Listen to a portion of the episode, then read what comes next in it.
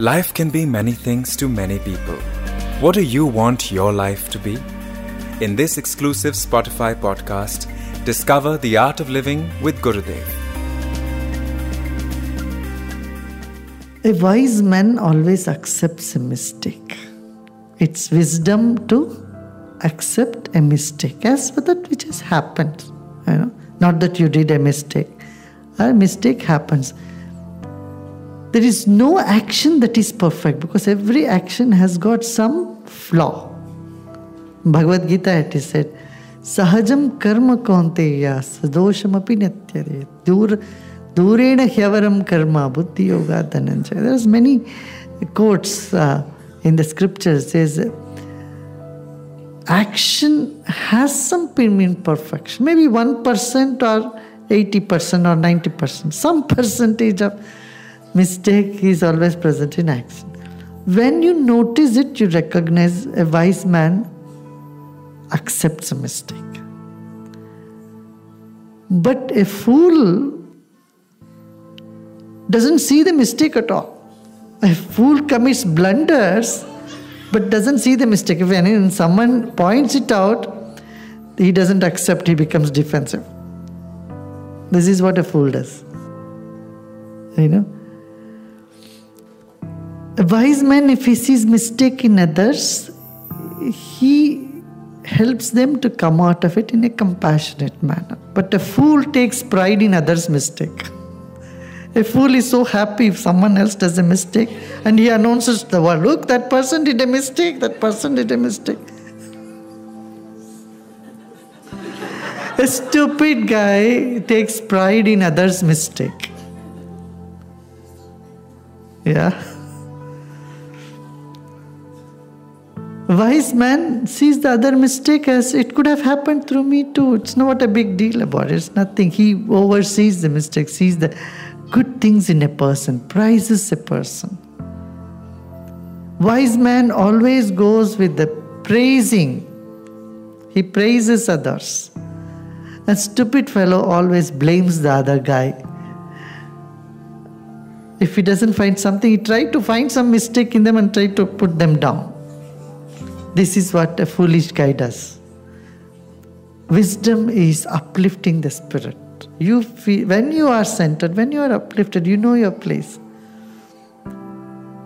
You always uplift everybody around you. You don't put down people.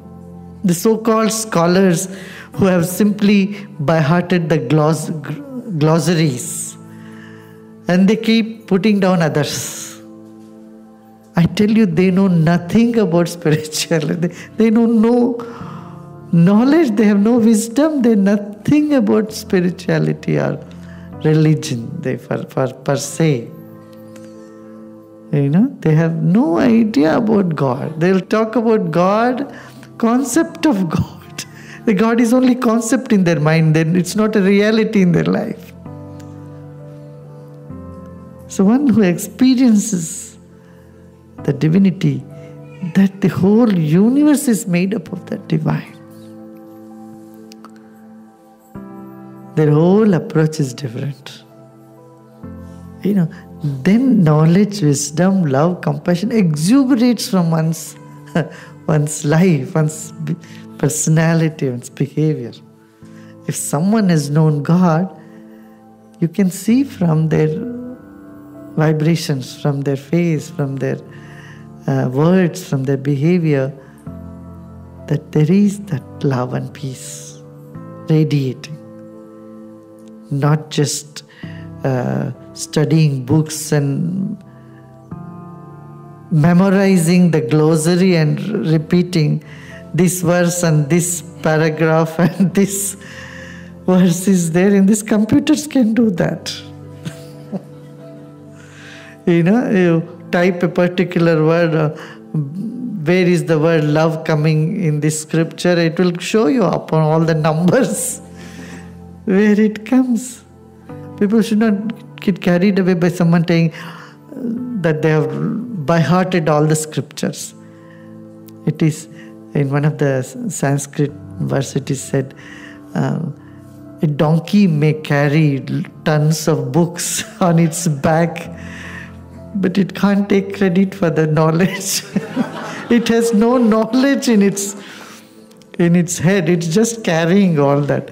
So if you are just a philosopher, learnt and by hearted the glossaries of every book, you shouldn't think that you know the truth, the reality, the knowledge.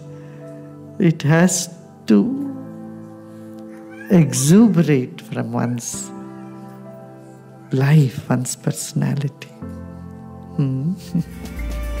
Hope you liked the episode. Follow Art of Living with Gurudev only on Spotify to get the latest updates.